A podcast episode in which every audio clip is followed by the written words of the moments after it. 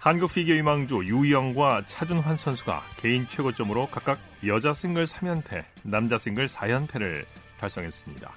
유영 선수는 오늘 경기도 의정부 빙상장에서 열린 제74회 전국 남녀 피겨스케이팅 종합선수권대회 여자 싱글 프리스케이팅에서 트리플 악셀 공중 3회전 반을 앞세워 우승을 차지했는데요. 220.20점은 유영 선수의 국제 빙상경기연맹 공인 최고점인 217.49점을 넘어선 개인 최고점입니다. 종합선수권 대회 3연패와 통산 4회 우승을 차지한 유영 선수는 3위 김예림 선수와 함께 오는 3월 캐나다 몬트리올에서 열리는 2020 세계선수권 대회 출전권도 획득했습니다. 또 쇼트 프로그램 1위 올랐던 차준환 선수는 프리스케이팅에서도 적수가 없었는데요. 특히 두 차례 4회전 점프를 완벽하게 성공했습니다. 12개 연구 과제, 연기 과제를 클린 연기로 마무리하면서 총점 278.54점의 개인 최고점을 경신했는데요. 차준환 선수는 대회 4연패를 차지하면서 국내 한 장뿐인 세계선수권 대회 남자 싱글 출전권도 따냈습니다. 자, 유영 차준환 선수가 세계 대회에서도 좋은 성적 거둘 수 있기를 응원합니다. 자, 일요일 스포츠 버스 먼저 축구 소식으로 시작합니다. 중앙일보의 박린 기자입니다. 안녕하십니까? 네, 안녕하세요. 잉글랜드 토트넘의 손흥민 선수가 오늘 밤 복귀전을 앞두고 있죠. 네, 약 1시간 40분 뒤입니다. 그 손흥민 선수가 오늘 밤 11시 1분에 어, 미들스브로와의 잉글랜드 축구협회 FA컵 64강전을 앞두고 있고요. 네. 어, 손흥민 선수가 그 지난달 23일에 그 첼시와의 경기에서 퇴장을 당해서 어, 세 경기 출장 정지 징계를 받았었는데 네. 어, 세 경기에 결장을 하면서 징계가 풀렸고요. 오늘 복귀전을 치를 전망이고 그 선발 명단은 어, 킥오프 1시간 전인 10시 1분에 또 발표가 됩니다. 네. 자, 이 토트넘의 모리뉴 감독도 손흥민의 복귀를 고대했다고 하죠. 네, 뭐 모리뉴 감독이 이번 경기를 앞두고 기자회견에서 어, 손이 스펙, 그, 이제 손흥민이 돌아온다 이렇게 말하면서 어, 기대감을 나타냈고요. 네. 어, 사실 토트넘이 손흥민이 빠진 가운데 1승 그 1무 1패에 그쳤고요. 어, 그리고 주포 케인 선수도 어, 지난 경기에서 좀 부상을 당하면서 어, 지금 모리뉴 감독뿐만 아니라 그 토트넘 팬들도 어, 손흥민의 복귀를 또 고대하고 있습니다. 네, 말씀하신 대로 케인 선수가 햄스트링 부상으로 빠졌는데요. 손흥민 선수가 해결사 역할을 해줘야겠어요. 네, 맞습니다. 그 케인 선수가 3일 전에 사우스햄프턴전에서 그 햄스트링이 파열됐거든요. 네. 그래서 또 한두 달간 결장이 불가피한 상황입니다. 어, 그래서 손흥민 선수가 뭐 주 포지션인 왼쪽 윙어로 나설 수도 있지만 또 모리뉴 감독의 전술에 따라서는 그 케인 선수의 포지션이죠. 어, 최전방 공격수로 올라갈 수도 있고요. 뭐 손흥민 선수가 지난 시즌에도 뭐 케인이 빠졌을 경우에는 어, 종종 그 원톱으로 나서서 좋은 활약을 펼쳤거든요. 네. 어, 그렇기 때문에 영국 언론들도 어, 손흥민의 또 원톱 출격을 예상하는 곳이 많습니다. 예. 상대팀 미들스브로에 대해서 소개해 주시죠. 네, 그 전북 공격수 이동국 선수가 2006년부터 두 시즌간 뛰었던 팀이고요. 네. 어, 현재는 그 2부 리그 챔피언십에서 그 24개 팀 중에 16위에 어, 그치고 있습니다. 네. 어, 손흥민 선수가 또 미들스브를 상대로 또 좋은 기억도 있는데요. 또 2016년 9월에 또 한 경기에 두 골을 몰아친 적도 있어서 뭐 토트넘 구단이 그 SNS에 이 영상을 올리면서 또 기대감을 또 나타내고 있습니다. 네. 밤 11시가 아니라 11시 1분에 킥오프 한다고 말씀하셨는데 1분 늦게 시작하는 이유가 있다고요? 네, 그 잉글랜드 FA컵 3라운드 전 경기가 그 1분씩 늦게 시작을 하거든요. 그 잉글랜드 축구협회의 어, 정신건강 캠페인 그 이, 런 그 캠페인의 일환입니다. 예. 어, 1분 늦게 시작해서 그 60초 동안이라도 어, 자신과 또 가족, 동료들을 다시 한번 돌아보자는 또 좋은 취지의 또 캠페인입니다. 예. 자, 잉글랜드 뉴캐슬 미드필더 기성용 선수는 오랜만에 경기에 나섰다고요? 네, 거의 석 달 만인데요. 그 오늘 FA컵 64강전 그 로치델전에서 그 후반 8분에 교체 출전을 했습니다. 어, 지난해 9월 30일에 그 레스터 시티전 이후에 어, 무려 90여일 만에 또 그라운드를 밟았는데요. 오늘 뭐 날카로운 중거리 슛을 몇 차례 또 시도를 했지만 좀 아쉽게 빗나갔고요. 어, 팀은 1대1로 비기면서 어, 재경기를 치르게 됐습니다. 네. 기성용 선수 이적 소리 나오고 있죠? 네, 아무래도 그 뉴캐슬 주전 경쟁에서 밀리면서 어, 최근에 뭐 출전 명단에서 아예 제외되는 경우도 있었거든요. 네. 어, 오늘 뭐 출전을 하긴 했지만 올 시즌 어, 단 3경기 출전에 그치고 있기 때문에 뭐 올 겨울에 좀 팀을 떠날 가능성이 높고요. 어, 특히 예전에 몸담았던 스코틀랜드 셀틱 복귀설이 나오고 있는데 또 기성용 선수의 좀 거치가 어떻게 될지는 그 좀 더 지켜봐야 될 것 같습니다. 네. 그 밖에 FA컵 경기 결과 전해주시죠. 네, 맨체스터 유나이티드는 울버햄튼과의 64강전에서 어, 득점 없이 비기면서 또 재경기를 치르게 됐는데요. 어, 맨유가 오늘 또 유효 슈팅 0개에 그치는 졸전을 펼쳤는데 또 잉글랜드 무대에서 그 유효 슈팅이 없었던 건 그 무려 5년 만이고요. 네. 그 또 다른 경기에서는 어, 맨체스터 시티가 포트베일을 4대 1로 대파를 했습니다. 네. 국내 프로축구 소식 살펴보죠. 전북이 김보경 선수를 재영입했군요. 네, 그 전북이 오늘 김보경 선수를 다시 데려왔다고 발표를 했습니다. 어, 2016년에 전북에서 뛰면서 또 아시아 챔피언스리그 우승에 기여했던 선수인데요. 어, 지난 시즌에는 울산에서 또 13골 9도움을 올리면서 또 MVP를 받았는데 또 전북이 중앙수비 5반석 중앙수비수 5반석에 이어서 또 김보경 선수까지 데려오면서 또 본격적으로 또 선수 영입을 시작을 했습니다. 네, 김보경 선수가 전북에서 이제 어떤 역할을 맡게 될까요? 네, 아무래도 뭐 패스 능력이 뛰어나기 때문에 뭐 로페스나 이승기 선수와 함께 뭐 2선이라든가 3선에서 좀 공격의 활로를 찾을 것으로 또 기대를 모으고 있고요. 특히 뭐 일본 세레소 오사카라든가 울산에서 또 아시아 챔피언스 리그를 뛴 경험이 많기 때문에 뭐 전북 입장에서는 공격에 어 굉장히 큰 힘이 될 것 같습니다. 네. 강원도 선수 보강을 했다고요? 네, 강원이 오늘 전북 공격수 고무열을 데려왔습니다. 그 이 선수가 뭐 포항이라든가 뭐 전북에서 뛰면서 좀 좋은 능력을 보여줬었는데 어, 올해는 강원 유니폼을 또 입게 됐고요.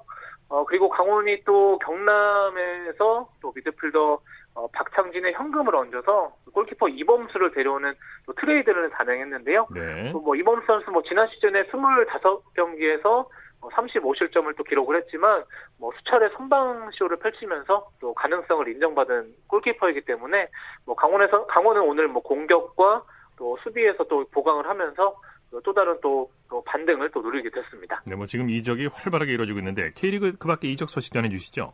네, 뭐 일단은 일부 리그로 승격한 광주 FC 같은 경우에는 11년차 어, 베테랑 공격수 그 김효기 선수를 어, 경남에서 데려왔습니다. 그 이 선수가 11년 어, 동안 28골을 터뜨린 선수인데요. 또 박진석 감독과의 인연으로 또 광주행을 택했고요. 어, 그리고 수원은 그 이적은 아니지만 그 유소년 팀 메탄고 출신이죠. 어, 중앙 수비 민상기와 또 수비형 미드필더 이종성과 또 재계약을 또 발표를 했습니다. 네.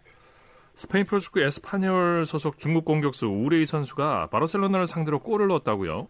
네, 오늘 바르셀로나와의 프리메라리가 홈 경기에서 후반 43분에 어, 동점골을 뽑아내면서 2대2 무승부를 이끌었습니다. 네. 어, 우레이 선수가 침투 패스를 받아서 어, 정확한 오른발 슛으로 골망 왼쪽을 흔들었는데요. 어, 리그 2호 골이자 또 시즌 6호 골이고요. 또 우레이 선수가 어, 스페인 리그에서 굉장히 그 새로운 기록들을 많이 써내려가고 있습니다. 네. 뭐 지난해 3월에는 중국인 최초로 어, 스페인 리그에서 골을 터뜨렸고요. 오늘은 또 중국인 최초로 또 바르셀로나를 상대로 어, 득점을 올렸고요. 어, 바르셀로나 같은 경우에는 또 우레에게 일격을 당하면서 승점 3점이 아니라 또 1점을 얻는 데 그치면서 또 레알 마드리드와 승점은 같지만 또 골득실에 앞서서 또 간신히 또 선두를 유지했습니다. 네, 손흥민 선수가 골을 터뜨리면 우리나라 팬들이 열광하게 되는데요. 중국 축구 팬들도 난리가 났겠군요. 네, 뭐 정말 난리라는 표현이 적합할 것 같은데요. 뭐 중국 언론을 살펴보더라도 뭐 하루 종일 뭐 우레이 골이 뭐 정말 화제가 됐고요. 뭐 중국 인구가 14억 명에 달하는데 정말 그 수억 원의 팬, 어, 축구 팬들도 정말 열광의 도가니에 빠졌습니다. 특히 네. 어, 중국 국가대표 대부분이 정말 높은 연봉을 받으면서 그냥 자국 리그에서 뛰는 경우가 많은데요. 우레이 선수 같은 경우에는 좀 유럽에서 그 연봉이 깎였지만 도전을 이어가고 있거든요. 네. 그렇기 때문에 뭐 중국 내에서도 또 우레이의 도전을 좀 높게 평가를 하고 있고요. 뭐 국내 팬들도 어쨌든 뭐 중국 선수지만 또 이런 그 도전이라든가 골은 또 인정할 만하다는 또 이런 평가를 내놓고 있습니다. 네. 자, 손흥민 선수가 오늘 밤 11시 1분에 미들스버로와 복귀전을 치르는데 퇴장 악몽을 씻고 꼭 골을 터뜨려줬으면 하는 바람입니다. 자, 오늘 소식 감사합니다. 네, 감사합니다. 축구 소식 중앙일보의 박린 기자와 살펴봤습니다.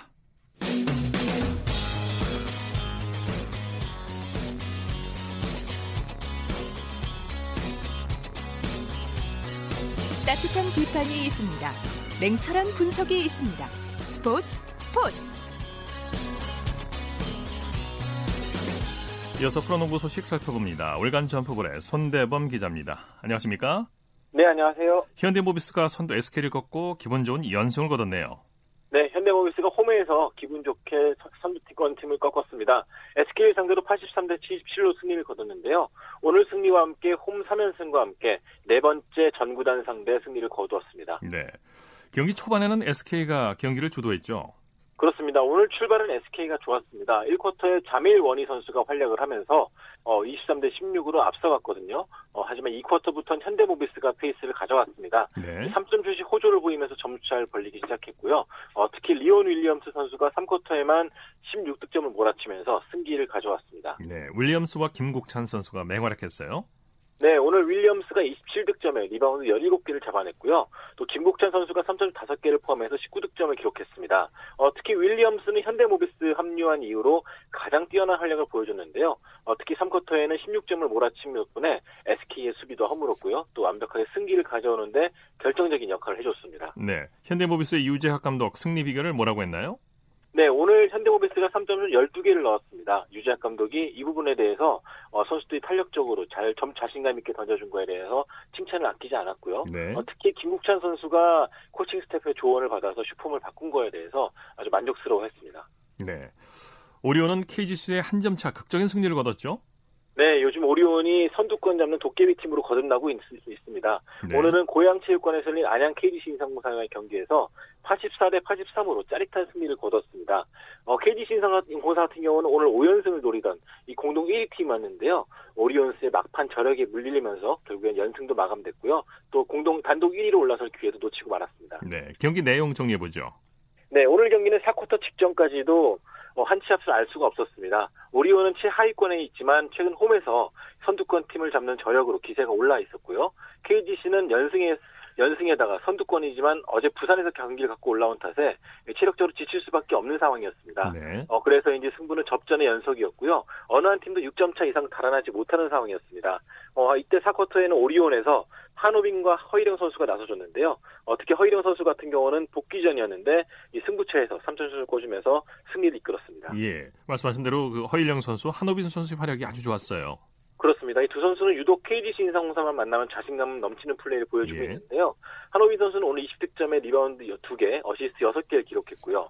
허일영 선수 같은 경우는 두 달 만에 복귀 전이라는 게 믿기지 않을 정도로 놀라운 슛감을 보이면서 11득점을 기록해줬습니다. 네. KGC, KCC는 삼성을 꺾고 값진 승리를 거뒀네요. 네, 잠실에서 열린 KCC와 삼성 간의 경기에서는 KCC가 84대 66으로 승리를 거뒀습니다. 오늘 승리로 KCC는 시즌 2연패에서 탈출했고요. 반대로 삼성 같은 경우는 현대모비스에게 7위 자리를 내주면서 8위로 내려, 갔습니다 네, 선수들이 하루 만에 확 달라진 모습을 보여줬죠?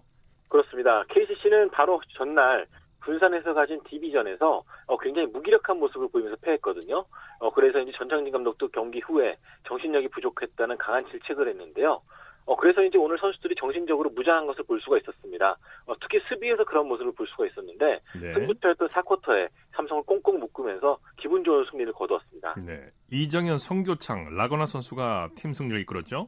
네, 오늘 송교창 선수 같은 경우는 이번 시즌 들어 처음으로 더블 더블을 기록했습니다. 21득점에 리바운드 10개를 잡아냈고요. 네. 또 이정현 선수 같은 경우는 20득점에 어시스트 8개, 또 라건아 선수 역시 15득점에 8리바운드를 기록하면서 팀 승리를 도왔습니다. 네. KCC는 4쿼터에 화력이 폭발했어요. 그렇습니다. 3쿼터까지만 해도 삼성이 좀 앞서는 분위기였거든요. 하지만 4쿼터에 KCC가 지역 방어를 들고 나오면서 어, 삼성의 추격세에 찬물을 끼얹었습니다. 어, 삼성 같은 경우는 4쿼터 4분 동안 무득점에 묶이는 등 4쿼터에 겨우 9점밖에 넣지 못했고요. 반대로 삼성 같은 경우는 송교창, 이정현, 라거나 선수가 차례로 활약해주면서 점수차를 벌린 것이 승리 원동력이 됐습니다. 네. 전자랜드는 LG에게 진땀승을 거뒀네요. 역시 한 점 차 승부였죠? 네, 창원에서 열린 경기였는데요. 전자랜드가 창원 LG에게 80대 79로 진땀승을 거뒀습니다. 네. 오늘 승리와 함께 전자랜드 같은 경우는 창원 원정 6연패에서 탈출하게 되었고요. 네. LG 같은 경우는 어제 SK를 잡는 그 기분 좋은 분위기로 경기에 임했었는데 아쉽게도 연승에는 실패했습니다. 네, 길렌워터 선수가 그야말로 원맨 쇼를 펼쳤죠? 네, 오늘 승리의 수훈갑이라 할 수 있겠는데요. 어, 전자랜드의 트로이, 트로이 길렌워터 선수가 29득점에 리바운드 5개를 기록하면서 팀 승리를 도왔습니다. 네. 어, 득점도 득점이지만 4쿼터에 김낙현 선수와 함께 17득점을 합작하면서 어, LG의 추격세를 꺾어놓았습니다. 네. 승부처는 어디였나요? 네, 승부처는 막판 자유투 하나로 인해 갈리고 말았는데요. 어, 전자랜드가 점차를 벌렸던 것을 LG가 막판까지 추격을 잘했거든요. 어, 라렌 선수가 동점을 만들 수 있는 자유투 두 개를 얻어냈었는데 아쉽게도 두 번째 자유투를 놓치면서 경기를 연장으로 끌고 가지 못했습니다. 전자랜드 네. 입장에서는 간신히 또 진단승을 거뒀다고 볼 수가 있겠고요. LG 입장에서는 정말 아쉬운 자유투 실패였습니다. 네. 이번에는 여자 프로농구 살펴보죠. 삼성생명과 KB 하나은행이 맞대결을 펼쳤죠. 네, 용인에서 열린 삼성생명과 KB 하나은행 간의 경기에서는 삼성생명이 71대 61로 승리를 거뒀습니다. 오늘 경기는 공동 3위권을 노릴 수 있는 가장 중요한 경기였기 때문에 어, 삼성생명도 집중을 해야 됐던 경기였는데요. 오늘 승리 덕분에 공동 3위였던 KB 하나은행에 반게임 차로 따라붙게 되었습니다. 네, 양 팀이 접전을 펼쳤는데 승부처는 어디였습니까? 네, 오늘 경기 승부처는 3쿼터 후반이었습니다.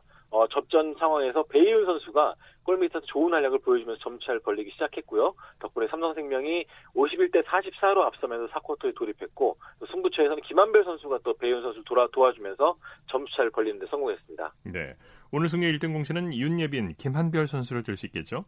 그렇습니다. 윤예빈 선수가 오늘 21득점에 리바운드 10개를 기록했고요. 또 김한별 선수도 20득점에 리바운드 15개를 기록했습니다. 이 두 선수가 나란히 20, 10을 달성하는 게 여자 농구에서 굉장히 흔치 않은 일인데 오늘 두 선수가 맹활약을 해준 덕분에 삼성생명이 승리를 거둘 수가 있었고요. 어, 특히 윤예빈 선수 같은 경우는 WKBL 데뷔 이후에 최다 득점이었기 때문에 더 기분 좋은 승리가 되지 않나 싶습니다. 네, 삼성생명의 임근배 감독 승리 소감을 뭐라고 밝혔습니까?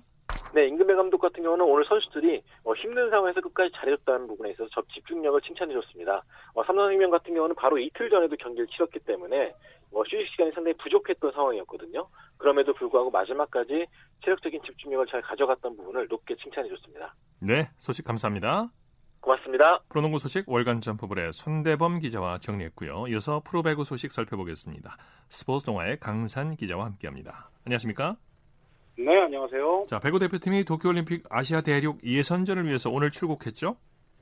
네, 여자 대표팀은 화기애애한 분위기 속에서 출국을 했습니다. 오늘 남녀 대표팀 모두 인천국제공항을 통해서 출국을 했는데요. 여자 대표팀의 경우에는 박미희 흥국생명 감독과 차상현 GS 칼텍스 감독이 직접 출국장에 나와 선수들을 격려하기도 했습니다. 네. 또 남자부는 오전 5시에 진천 선수촌에서 출발을 하면서 조금 힘든 일정 속에서 비행에 임했는데요. 출입국 수속과 화물 대기 시간 등으로 2시간가량을 또 보내고 광저우공항에 도착해서 또 1시간 30분가량 이동하는 굉장히 긴 스케줄이었는데 그럼에도 불구하고 선수들은 밝은 표정으로 대회에 대한 각오를 나타냈습니다. 네. 남자부 예선전은 중국에서, 여자부는 태국에서 열리죠? 음, 그렇습니다. 남자부는 중국 장먼에서 7일부터 9일까지 조별리그, 11월 1일부터 22일까지 토너먼트가 열리고요. 여자부도 태국 나콘 나차시마에서 진행되며 일정은 남자부와 동일합니다. 네. 남자부는 20년 만에 올림픽 본선 진출을 노리고 있는데요. 객관적인 전력은 어떻습니까? 솔직히 현 시점에서 남자 대표팀의 전력은 중국이나 이란과 비교하면 전력이 다소 처진다는 평가가 지배적입니다. 예. 특히 그동안 올림픽에 진출하지 못했던 점은 다른 국가와 비교했을 때 피지컬에서 밀린다는 평가가 굉장히 많았는데요. 그럼에도 불구하고 선수들은 반드시 티켓을 따내겠다는 각오를 숨기지 않고 있습니다. 네. 우리 대표팀이 이제 B팀에 속해 있는데 어느 팀들과 조 2예선을 치르게 됩니까?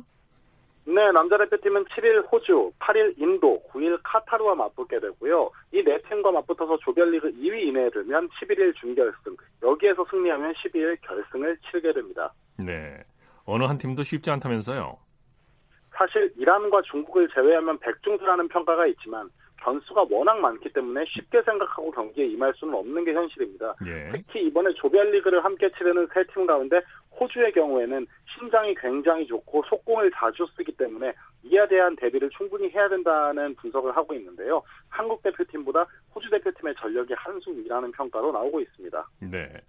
여자 대표팀의 전력은 어떻습니까? 사실 여자 대표팀은 아시아권에서는 정상권에 있다는 평가를 받고 있습니다. 에이스 김연경의 존재가 상당히 큰데요. 그동안 스테판 라바리니 감독이 철저히 선수들의 컨디션을 고려해서 훈련 프로그램을 짜고 다양한 변수에 대비해온 만큼 이번에는 좋은 결과가 있을 것으로 기대를 하고 있습니다. 네, 여자 대표팀도 이제 B조에 속해 있는데 어느 나라들과 조 예선을 펼치게 됩니까? 네, 7일에 먼저 인도네시아와 경기를 치르고 8일 이란, 9일 카자흐스탄과 예선을 치릅니다. 이 세 개 팀 모두 한국보다는 객관적인 전력에서 열세라는 평가를 받고 있는데요. 이 세 팀 중에 그나마 카자흐스탄이 가장 강력한 상대라고 볼 수가 있겠죠. 예. 태국도 아주 그 큰 맛으로 꼽히고 있죠. 그렇죠. 사실 이번 대, 이번에 여자 대표팀이 넘어야 할 가장 큰 산이 바로 태국입니다. 네. 태국은 국가 차원에서 전략적으로 배구에 투자해서 지금 여자 대표팀을 세계 무대에서 견줄 수 있을 정도로 성장을 시켰는데요. 네. 특히 세터 눕사라 톰콤은 월드 클래스 레벨의 세터라는 평가를 받을 정도로 기량이 상당합니다. 네. 또 센터 푸름짓과 레프트 윌라반, 차치원 등도 무시할 수 없는 뛰어난 기량을 자랑하고 있는데요. 태국을 넘어야만 올림픽 티켓을 거머쥘 수 있는 만큼 집중력이 요구됩니다. 네.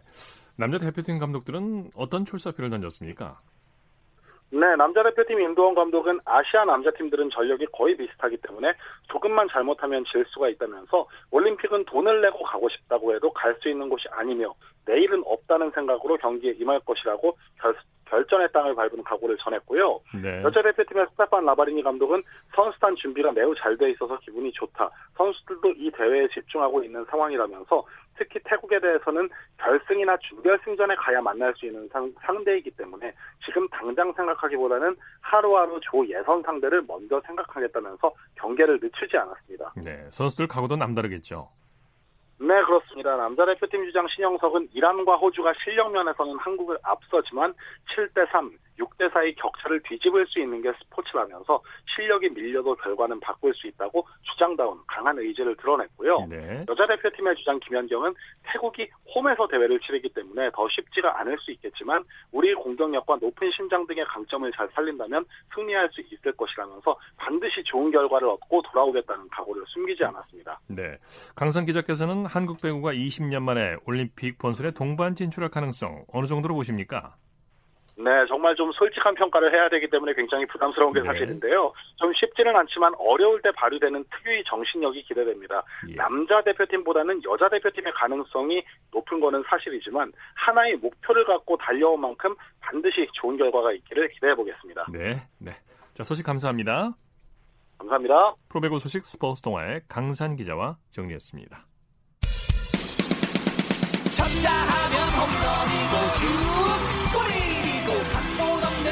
한편의 드라마. 그것이 바로 그것이 바로 손에 잡힌 우승 트로피. 목에 걸린 그 배달. 너와 내가 하나 되는. 그것이 바로 그것이 바로 그것이 바로. 꿈꾸던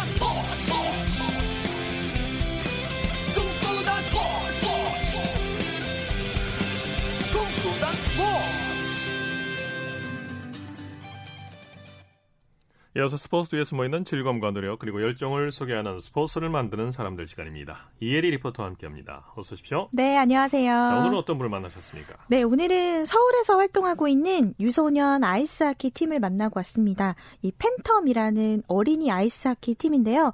네. 이 팀은 유치원생부터 초, 중학교 1학년 학생까지 50여 명의 유소년이 활동하고 있습니다. 예.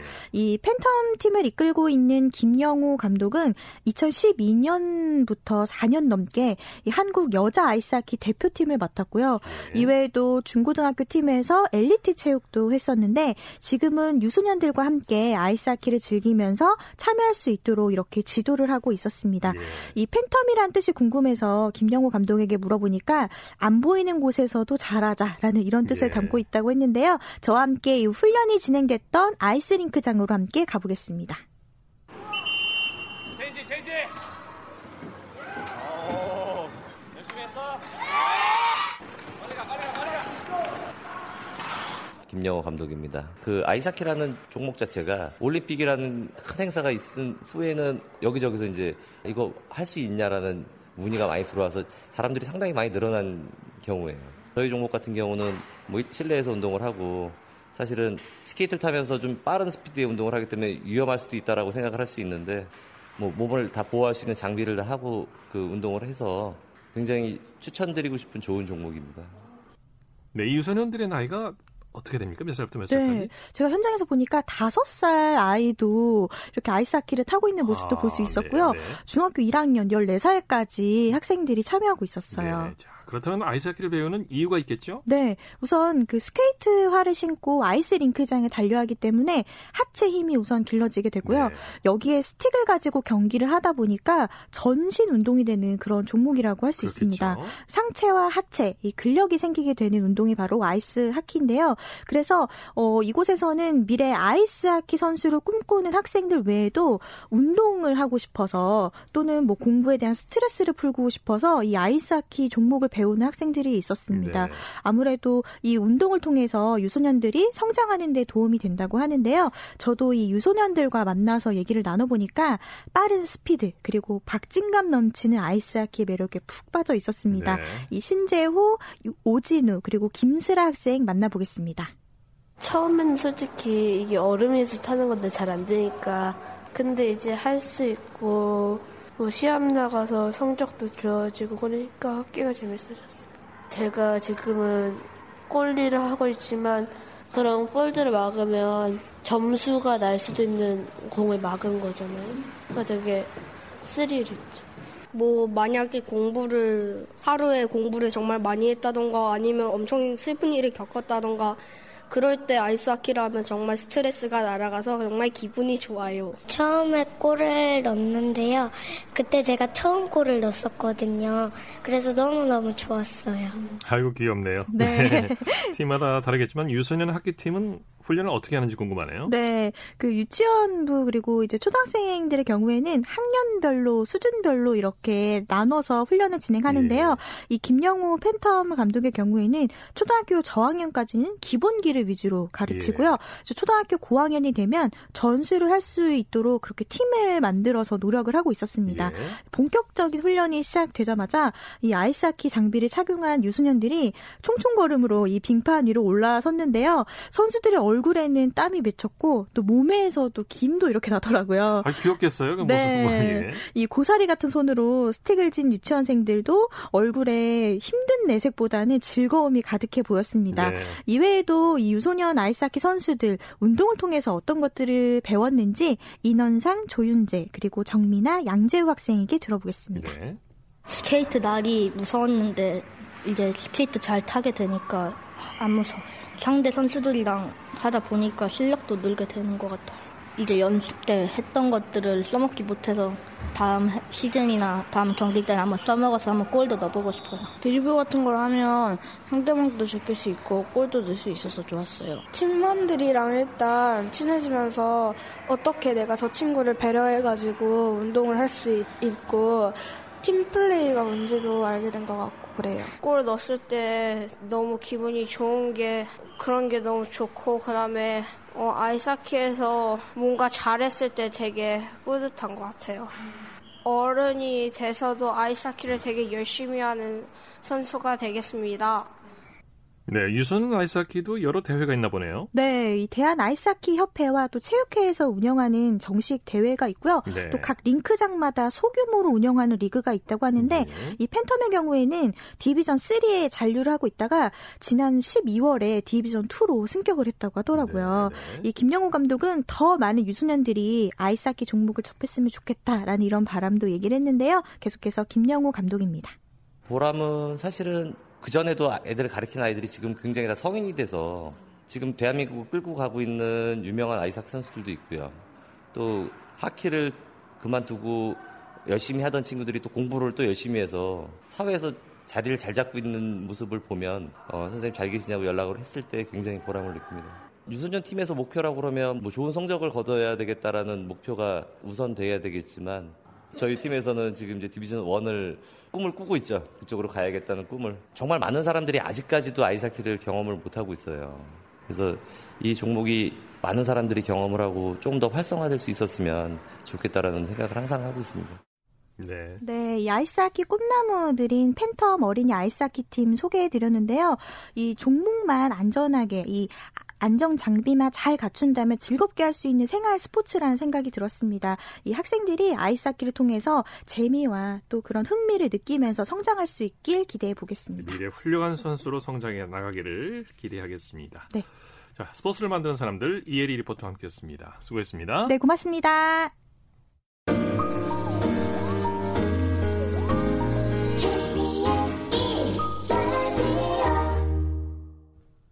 이어서 한 주간 이슈가 됐던 스포츠계 소식을 집중 분석해보는 최동호의 스포츠 칼럼 시간입니다. 올해도 국내외에서 다양한 스포츠 행사가 열리는데요. 올해도 우리 눈과 귀를 사로잡을 뜨거운 승부가 가득합니다. 스포츠 평론가 최동호 씨와 함께 올 한해 주요 스포츠 이벤트를 살펴보겠습니다. 안녕하십니까? 예, 안녕하세요. 자, 오늘은 2020년에 열릴 스포츠 이벤트를 정리해 주신다고요? 어, 예, 그렇게 한번 좀, 어, 첫 순서이기 때문에 정리해 보려고 하거든요. 예. 예, 올해 2020년에는 이 도쿄올림픽이 열리잖아요. 그렇죠. 어, 이 도쿄올림픽이 올해 가장 큰 이 스포츠 이벤트라고 볼 수가 있겠고요. 어, 그리고 또 예, 지금 열리고 있는 2022년 이 카타르 월드컵 2차 예선도 이 계속해서 이제 진행이 됩니다. 예. 어, 어, 그리고 이제 국내에서는 3월에 이제 부산에서 세계 탁구 선수권 대회가 개최가 되고요. 아, 당장 이번 달에는 이 8일부터 AFC 23세 이하 챔피언십을 겸한 어, 도쿄올림픽 아시아 최종 예선전이 열리게 됩니다. 네. 어, 해외에서 활약하는 우리 선수들 보게 되면 이 손흥민 선수의 활약이 올해도 계속해서 이어질 것 같은데 이 손흥민 선수 이 세 경기 출장 정지가 끝났고요. 잠시 뒤인 밤 11시에 FA컵 64강전 미들즈 브러전에 출전할 것으로 예상이 되고 있습니다. 네. 어, 또 류현진 선수도 이 토론토에서 새 출발하게 됐죠. 네. 류현진 선수 이 본인 스스로 올해 14승이 목표다 이렇게 밝히기도 했습니다. 네네. 올해 가장 큰 이벤트는 역시 도쿄올림픽이 될 텐데요. 이 도쿄올림픽에서 다섯 개의 새로운 종목이 선을 보이게 된다고요? 어, 예, 그 야구가 잘 아시다시피 다시 올림픽에서 열리게 됐죠. 예. 어, 일본이 개최국이다 보니까 일본이 그 유망한 어, 일본이 메달을 유망하게 보는 종목 그리고 일본에서 인기 있는 종목이 추가가 됐는데 야구와 가라데가 포함이 됐고요. 예. 자 이외에도 이 서핑, 또 스포츠 클라이밍, 스케이트보드가 도쿄 올림픽에서 첫 선을 보이게 됐습니다. 아, 그리고 이 3대3 농구도 농구의 세부 종목으로 열리게 되고요. 이 도쿄올림픽이 7월 24일에 개막하게 되는데 이 33개 종목에서 금메달 339개가 걸려 있습니다. 네. 올해 4월까지는 아마도 이 종목마다 이 도쿄올림픽 예선전이 열리게 되기 때문에 올해 4월까지는 이 도쿄올림픽 티켓 확보가 최고의 관심사가 될 것 같습니다. 네. 우리나라가 금메달 최대 10개로 5회 연속 톱10 진입을 목표로 하고 있는데 어떻게 전망하십니까? 어, 예, 그, 말씀하신 대로, 우리, 이 대한체육회의 목표는 이 금메달 10개로 5회 연속 톱10을 목표로 하고 있거든요. 네. 양궁, 태권도, 펜싱에서 금메달 6개 이상을 가져오고요. 또 여자 골프, 야구, 사격의 진종호 선수, 기계체전 양학선 선수가 실력을 발휘해 주면은 목표는 달성할 수 있을 것 같습니다. 네. 어, 도쿄올림픽에서는 여러 가지 날씨도 변수일 것 같고요. 아무래도 또 우길기나 예. 방사능 같은 스포츠 외적인 문제가 이슈로 떠오를 것 같은데 우길기나 방사능은 아직도 문제가 해결되질 않았죠. 어, 예, 그렇죠. 뭐, 우리뿐만이 아니라 세계 각국에서 이 문제 제기를 하고 있는데도, 그럼에도 불구하고 지금까지의 그 대응을 보면은, 일본 정부도 그렇고요. IOC도 우길기와 방사능 문제를 해결하겠다는 의지가 없어 보이는 게 사실이죠. 네. 어, 지금까지 보면은 아무런 문제가 없다. 이런 현재의 입장을 끝까지 이제 고수할 것으로 예상이 되는데, 이렇게 되면은 오히려 문제를 키우는 겁니다. 올림픽이 가까워질수록 이 방사능과 우길기 이슈가 더 커질 수밖에 없다라고 보고요. 도쿄올림픽은 이 아베 총리를 중심으로 하는 일본의 우익이 이 강한 일본을 표방하면서 개최하는 올림픽이거든요. 때문에 이 도쿄올림픽에서는 이 선수들의 경기력 또 선수들의 경쟁과 별도로 우리와 일본이 도쿄올림픽에서 우길기 대전을 치르지 않을까 뭐 이렇게 예상해 봅니다. 네. 우리가 어떻게 대응을 해야 될까요? 방사능도 그렇지만 특히 우길기 문제는 지금 시민단체에서 국제적인 활동을 계속하고 있죠. 어, 예, 그렇습니다. 어, 이 도쿄올림픽 전범기 또 방사능 저지 네트워크가 지난해 11월 출범했고요. 해외 국가들과의 연대를 통해서 우길기 반입 저지를 위한 지속적이고 구체적인 행동에 이제 들어갈 예정입니다. 예. 이 지금 도쿄올림픽을 앞두고서 세계 각국의 대표팀이 우리나라에 와서 전지 훈련을 하고 있거든요. 네. 아마도 올해 4월쯤에는 제주도나 이 경남 양산 또 이 경북 문경 등에서 해외 팀들의 전지훈련이 절정에 달할 것으로 예상이 되는데 어, 제가 한번 상상을 해보기로 어, 도쿄올림픽에서 우리가 얻어낼 수 있는 가장 그 이상적인 성과는 전지훈련을 우리가 계속해서 유치해가지고 우리가 실속을 차리고요. 또 금메달 10개 따내서 목표를 달성하고 그 중에서도 일본이 가장 많이 신경을 쓰고 있는 야구와 유도 결승전이 전부 다 한일전으로 치러지는데 우리가 네. 모두 다 여기서 금메달을 차지하면은 우리 입장에서 보면은 한마디로 이보다 더 좋을 수 없다 이런 좀 시나리오가 될 수도 있겠죠. 예. 자, 그리고 이번 주에는 AFC 23세 이하 챔피언십이 열리는데요. 3위까지 올림픽 본선 티켓이 주어지죠? 어, 예, 맞습니다. 예, 올림픽 최종 예선전을 겸한 이 AFC 23세 이하 챔피언십이 오는 8일에 막을 올리거든요. 네. 어, 3위 팀까지 올림픽 본선 티켓이 주어지고요. 우리 대표팀은 이란, 우즈베키스탄, 중국하고 C조인데 이란은 아시아의 강팀이고요. 또 우즈베키스탄은 지난 대회 우승팀입니다. 어, 때문에 좀 조별리그가 쉽지 않은 승부가 예상이 되고요. 어, 오는 9일에 우리 대표팀이 어, 중국을 상대로 해서 조별리그 1차전을 치르게 됩니다. 네네. 자, 박항서 감독이 이끄는 베트남도 사상 최초로 어, 올림픽 본선 진출에 도전하고 있는데요. 우리와 베트남이 만날 가능성도 있다면서요. 어, 예, 만날 가능성도 있습니다. 예, 우리는 C조고 베트남은 D조거든요. 어, 결승전에서 우리하고 베트남이 만나면 제일 좋겠는데, 자, 그런데 만약에 우리가 C조에서 1위, 베트남이 D조에서 2위로 8강에 올라가면 8강전에서 우리하고 베트남이 만나게 됩니다. 이 베트남은 지난해 이 대회에서 준우승을 차지했고요. 이번 대회를 통해서 베트남 축구 역사상 최초의 올림픽 본선 진출에 도전하는데 네. 이왕이면 좀 결승전에서 만났으면 좋겠습니다. 네. 이 밖에도 월드컵 2차 예선전이 있고요. 올해 3월에는 부산에서 세계 탁구 선수권 대회가 열리죠? 어, 예, 그렇습니다. 그 현재 진행 중인 월드컵 2차 예선전이 계속해서 이어지거든요. 자, 우리 대표팀 현재 H조에서 2승 2무고요. 우리보다 한 경기를 더 치른 투르크메니스탄이 현재 1위고 우리가 2위입니다. 네. 오는 3월 26일에 투르크메니스탄하고 우리가 5차전 치르거든요. 네. 이 경기에서 우리가 이기게 되면 뭐 사실상 1위를 확정짓는다 이렇게 이제 볼 수는 있을 것 같고요. 오는 3월에 어, 또 이 부산에서 세계 탁구 선수권 대회가 열리게 되는데 어, 세계 탁구 선수권 대회에서는 어, 북한의 참가 또 이 남북 단일팀 구성이 좀 관심사로 떠오르고 있죠. 네. 말씀 감사합니다. 예, 고맙습니다. 최동호의 스포츠 칼럼 스포츠 평론가 최동호 씨였습니다. 스포츠 단신 전해드립니다. 장하나 선수가 최근 10년간 KLPG 투어 상금 퀸에 올랐습니다. KLPG 투어가 지난 3일 발표한 최근 10년간 통상 상금 순위에 따르면 2011년에 투어에 데뷔한 장하나 선수는 158개 대회 출전에 12승 등의 성적을 거둬 41억 2,940만 원의 상금을 획득 1위를 차지했습니다. 자, 스포츠 스포츠 오늘 준비한 소식은 여기까지고요. 내일은 8시 30분부터 들으실 수 있습니다. 함께해 주신 여러분 고맙습니다. 지금까지 아나운서 이창진이었습니다. 스포츠 스포츠